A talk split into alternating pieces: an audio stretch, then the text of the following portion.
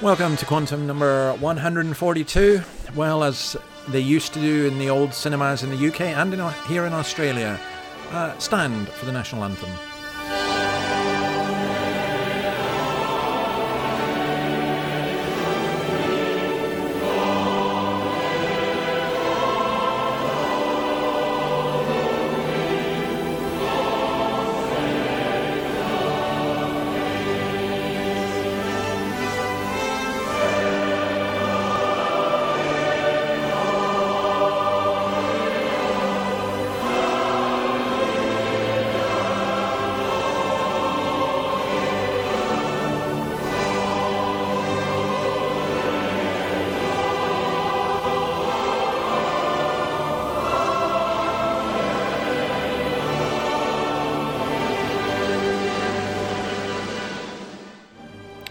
Of course, we play that to commemorate the death of Prince Philip, just a few weeks short of his 100th birthday. Um, not the biggest fan of God Save the Queen as, as an anthem, particularly verse 6, I think, about crushing the rebellious Scots. But I play it because that is our prayer. Um, I really do feel for the Queen. Married for 73 years and she's lost her stalwart, her rock.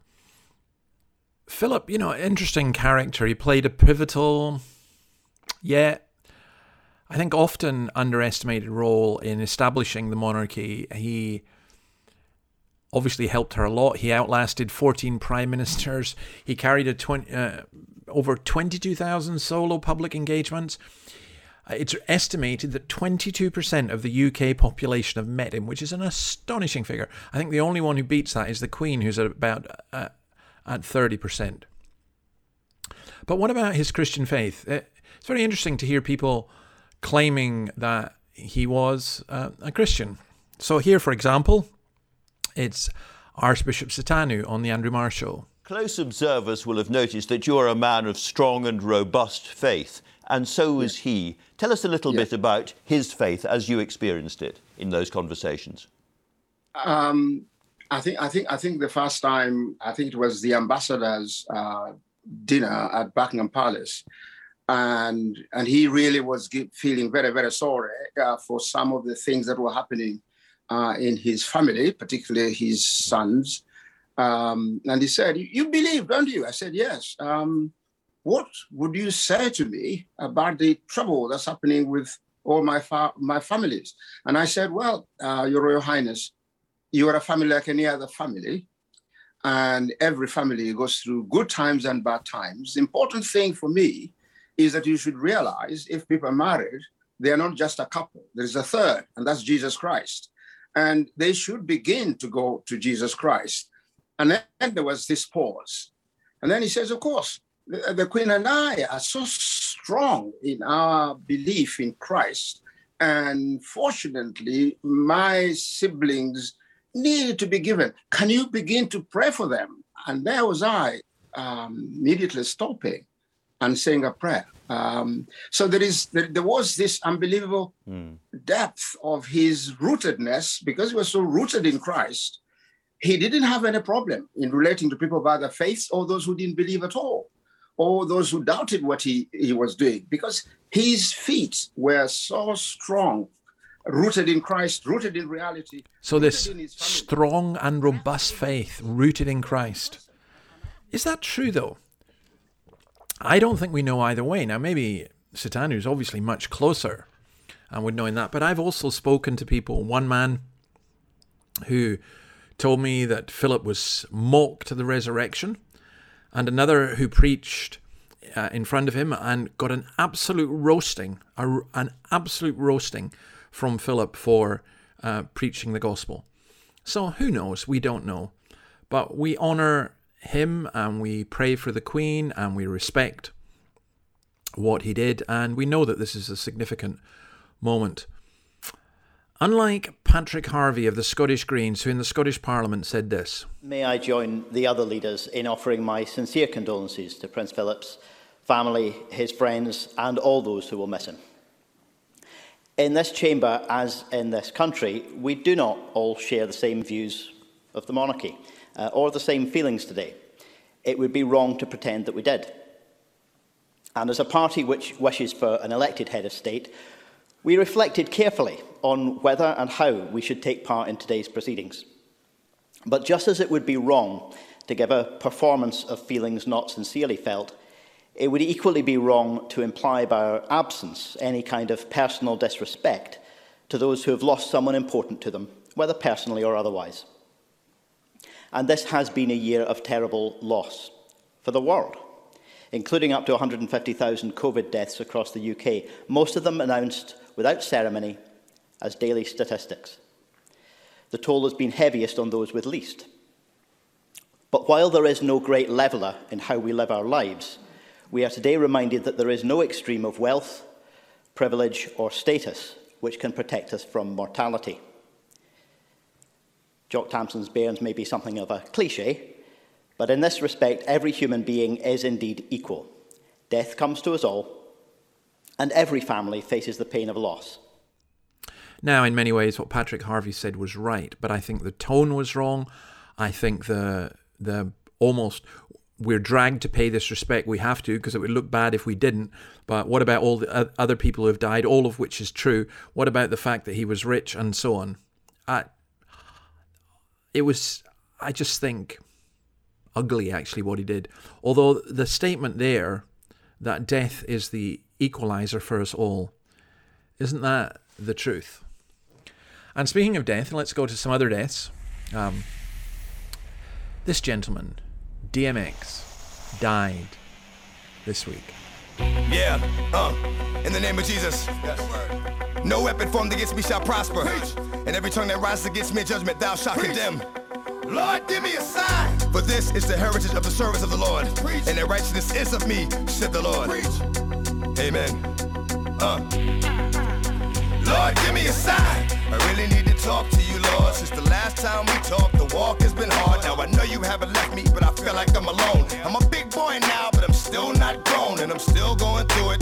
Pain and a hurt, soaking up trouble like rain in the dirt. And I know only I can stop the rain with just a mention of my Savior's name. In the name of Jesus, Lord, give me a sign.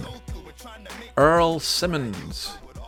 He had, I think, five number one albums in a row in the late 1990s and early 20s. He died aged 50, I believe it was, from a heart condition. Very interesting man as Mr. Simmons. He his music was often dark and yet shot through with Christianity, as as you can gather from from many of the songs from that song that we've just played. He was a criminal. He was he battled addictions. Um, and he struggled. He really, really, really did struggle. But, you know, when I listen to his stuff, I find in that struggle and in that music a reality and a depth that's missing from a lot. Um, also, his story is so sad. As a child, he was beaten by his mother and her lovers. So, yeah, it's no wonder that there was pain there. And then another person who died was Shirley Williams, the right honourable Shirley Williams, one of the original Gang of Four politicians, Labour politicians who left to form the Social Democratic Party. By the way, I remember that well. I was in Edinburgh at the time and I got a phone call the night before saying, Dave, there's something big going to happen. I was in the Labour Party at the time. We know you want to be part of this. Can you go down to? And they gave me a venue and we went and uh, it was Shirley Williams and Roy Jenkins and David Owen uh, and Bill Rodgers we formed this new party. I was one of the original members of the Social Democratic Party before it stopped being social or democratic and joined up with the Liberal Democrats, who are neither liberal nor democratic. But she was a remarkable woman. She was 90 years old. Um, lots of good things about her, many things I would disagree. But I think a quality of politician that sadly is, is lacking today so much. And then let's come on to wars and rumors of wars. Just some of the things that are going on. It re- keep your eye on Russia and Ukraine. Russia's having a big build up there, and it really does look. There will be four Ukrainian soldiers being killed. It really does look as though Russia is preparing to invade the Ukraine. And then, of course, the China and Taiwan. The Biden administration announced last Friday that it was stepping up contacts between US and Taiwanese officials, which will upset the Chinese, who have sent 25 military jets into Taiwanese airspace. I hope and pray this doesn't happen, but I would expect within the next three or four years, China to invade Taiwan. And then Iran has felt emboldened to enrich uranium for the first time to 60%. Now, why is that important? Because it's a real possibility that the Iranians could produce an atomic bomb, and an atomic bomb dropped on Israel. The consequences of that are just unbelievable. And then here's a song from one of my favorite movies. This is the end, beautiful friend. This is the end, my only friend, the end of our elaborate plans, the end of everything that stands, the end, no safety or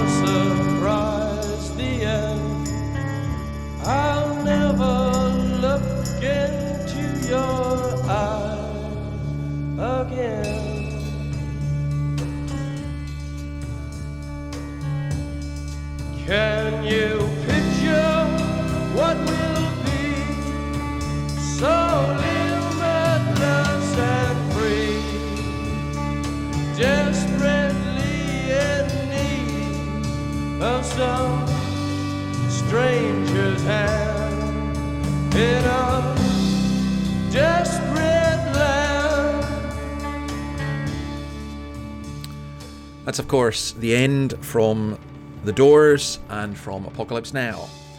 Uh, a war, uh, a movie about the war in Vietnam, which was a disaster for America. Well, Joe Biden has announced that uh, the troops will be leaving Afghanistan 20 years to the day after September 11th. It is the British couldn't control Afghanistan, the Russians couldn't control Afghanistan, and the Americans couldn't control Afghanistan.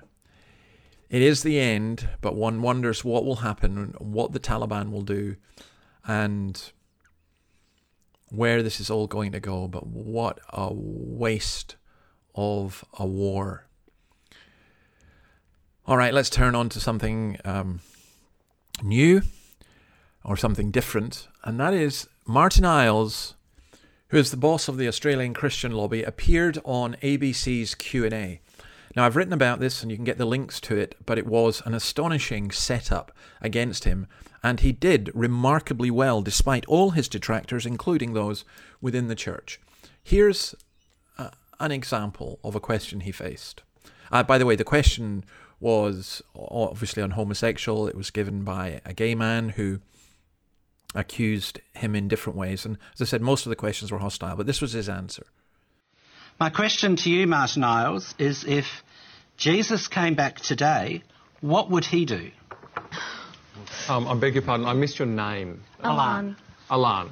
Alan, thank you for the question, and it's um, important, and I'm glad to have the opportunity to answer it in front of you uh, and others who are watching. Um, there was a word in the question which I'd like to address first, and then I'll address Israel Folau if that's okay. The first word I'd like to address is the word hate. Um, hate is a word that is thrown around a lot. I, I, I see it every day thrown at me. It's a very, very serious word. It refers to somebody's motive. It's an attitude of heart. Or at least part of, of, of his answer. It was excellent. Um, and he's right about hate. And he's right about how Christians don't hate anyone. But the hatred towards him, encouraged, I have to say, by the ABC, who, despite the fact that they received tweets in support of him, only put up tweets that were opposed to him. Anyway, I'm not being paranoid, but these guys are.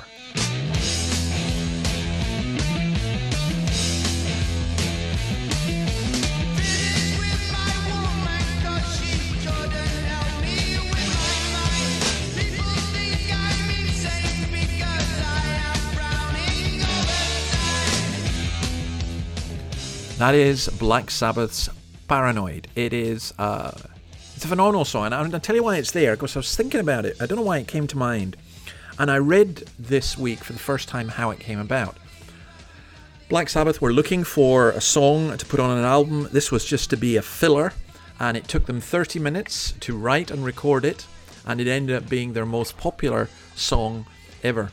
Now, I know the song, we know the riff, it's a very famous riff, a very famous uh, tune, but until this week, I hadn't really thought about the lyrics, and I didn't think they'd be up to much, but they were.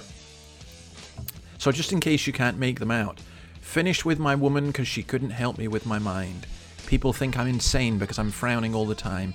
All day long I think of things, but nothing seems to satisfy. Think I'll lose my mind if I don't find something to pacify. Can you help me occupy my brain? I need someone to show me the things in life I can't find. I can't see the things that make true happiness. I must be blind. It's Ecclesiastes. It's it's today's humanity in so many ways the lack of satisfaction.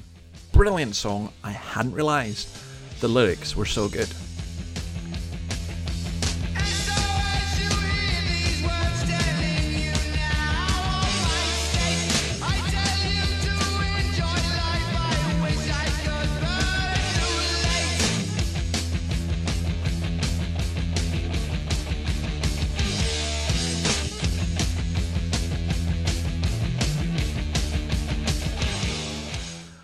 Well, let's come on to the mad world.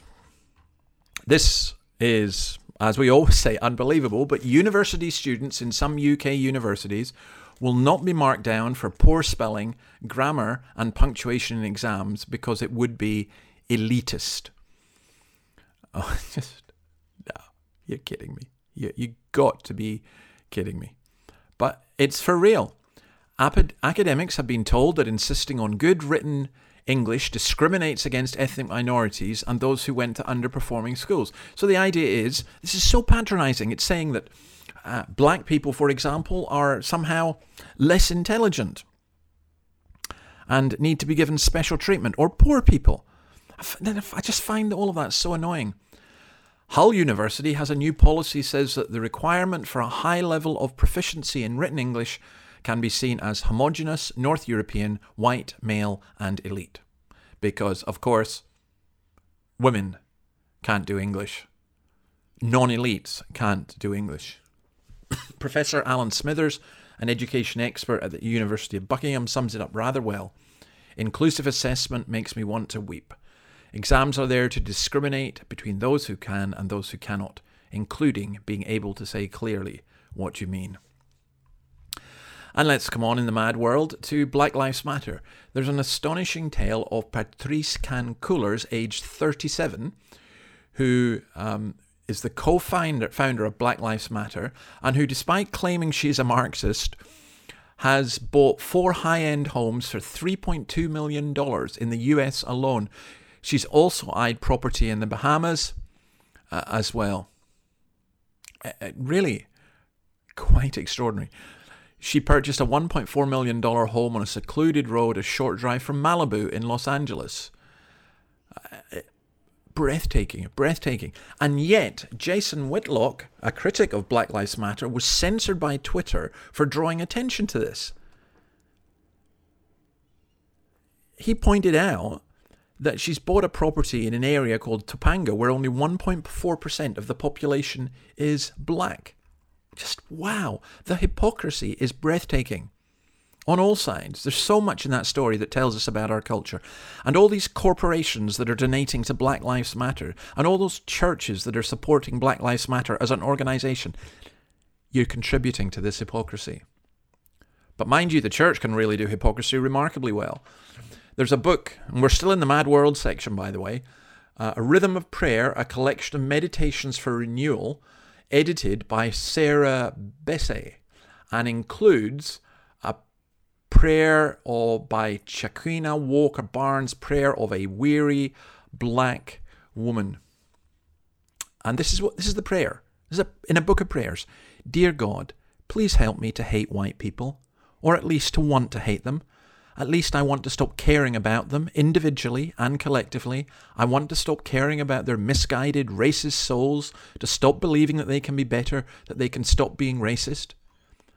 My prayer is that you'd help me to hate the other white people, you know, the nice ones, the Fox News loving, Trump supporting voters who don't see colour, but who make thinly veiled racist comments about those people. Lord, if you can't make me hate them, at least spare me from the perennial gaslighting, white mansplaining, and white woman tears. Guess what? That's going to remain on Amazon. It's a New York Times bestseller. They're not going to ban that, although it's full of hatred.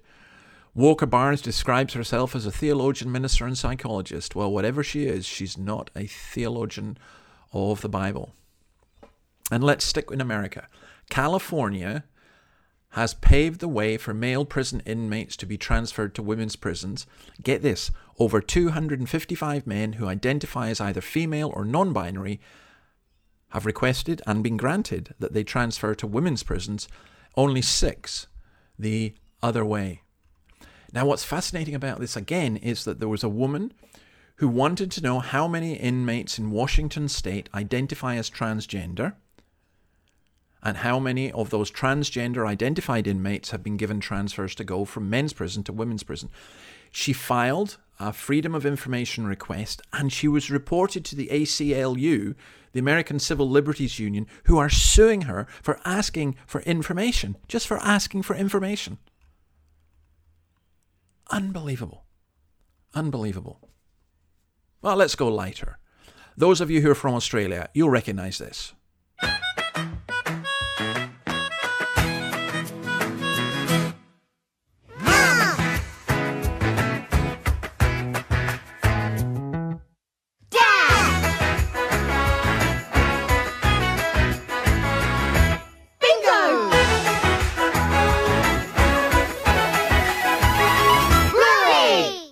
Is Bluey.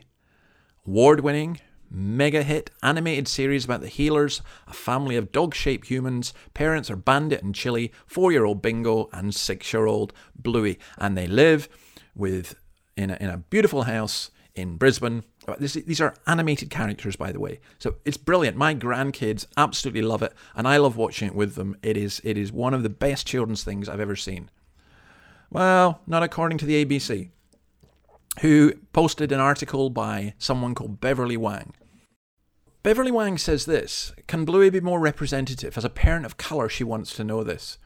Um, she asks, Where are the disabled, queer, poor, gender diverse dogs of colour and single parent dog families in Bluey's Brisbane?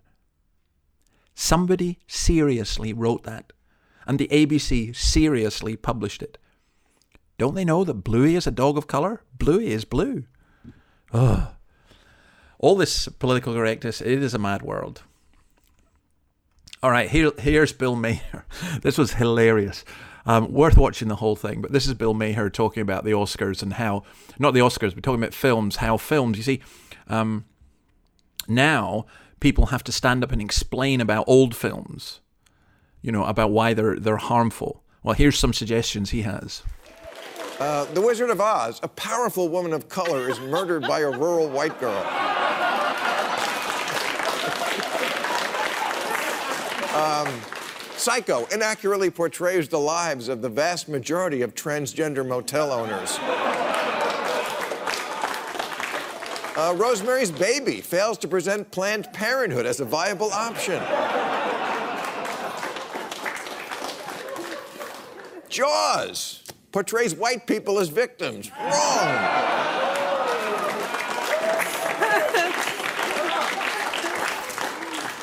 The Graduate depicts a problematic age discrepancy that you can't blame on the man. Uh, the, oh, look, the greatest story ever told? Yes. Warning portrays in a positive light a power imbalance between Mary, a Palestinian teenager, and God, a more powerful man. And then let's stick in America with uh, Joe Biden. Um, he's he's got this bill, the 2.2 trillion infrastructure bill. Now, I'm not so much arguing about the rights and wrongs about that. What I'm concerned about is the way that the English language has been used, because it's for infrastructure, but only 6% of it is for infrastructure. again, this is what happens when language disintegrates.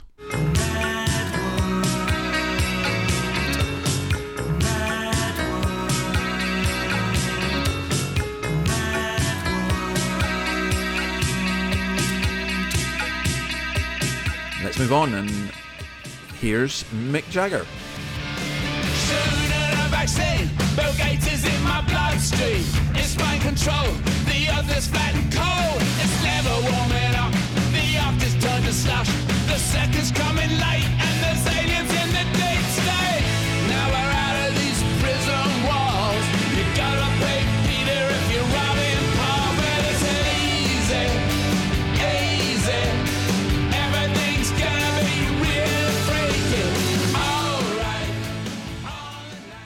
A song about COVID. Uh, It's, it's actually an anti-lockdown song. You know, all these old rockers are all joining in. Van Morrison, uh, Eric Clapton, and now even the granddaddy of all, Mick Jagger. But yeah, so what's going on with COVID? Uh, not good in Brazil. Not good in lots in India. Not good in lots of places. Lots of argument about vaccines, and one of them is the question of a vaccine passport as well. But maybe I'll come back to the vaccine passport another time. But let's hear what Boris has to say about why the UK is doing so well at the moment. I want to make a, a very important point about about where we are with the with the pandemic because clearly everybody's been able yesterday to uh, to go to the pub or loads people been going to the uh, to the pub to, to go shopping, get a haircut, uh, and and so on, and that's uh, that's great. And the the numbers are, are down of infections and hospitalisations and and uh, and deaths. But it is very, very important for everybody to understand that the reduction in these numbers, in hospitalisations and in deaths and in infections, has not been achieved by the vaccination programme. People don't, I think, uh, appreciate that it's the lockdown that has been overwhelmingly important in delivering this improvement. Here's the problem Boris is lying. He, uh, he seems to do this quite a lot. Um, there is no evidence that it is the lockdown which has caused the number of British deaths and people in hospital to decline. It is the vaccine. 55% of people in Britain now have antibodies. That's why COVID is not spreading so fast. So, why is Boris lying? Because he's scared of another variant coming in and he's seeking to manipulate people. But people are not going to believe him if he lies. And it is a lie. Incredible. Uh, uh. Okay. Yeah. All of this stuff going on in the world. Do you know, I, d- I don't understand. If you're not a Christian, I don't understand how you can cope with it. I, I don't think you do, actually. I think people just shut their eyes. People just seek a form of escapism. For the success that you've given me and my fight with drugs. But DMX, with all his demons, if you like, with all the problems that he had, DMX, I think, got it right. Lord, we thank you. And I'm going to leave you with this song in tribute to him, but most of all, to thank the Lord that he is sovereign over all, that he will provide for his people.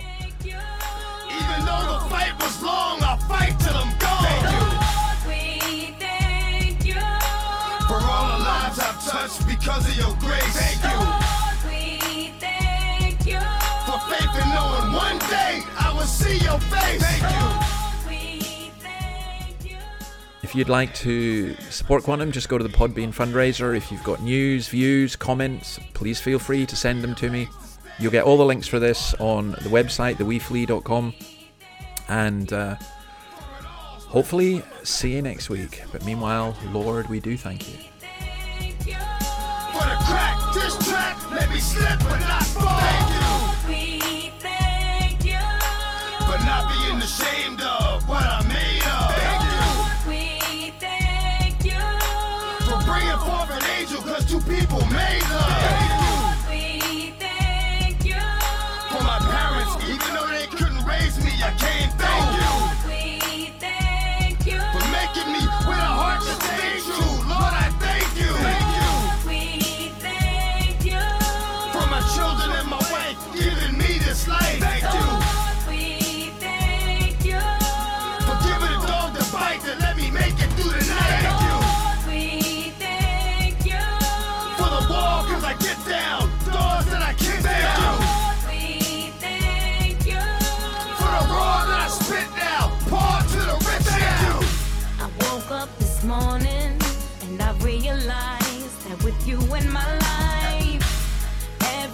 Worth it, cause I have a purpose, and I don't always do right.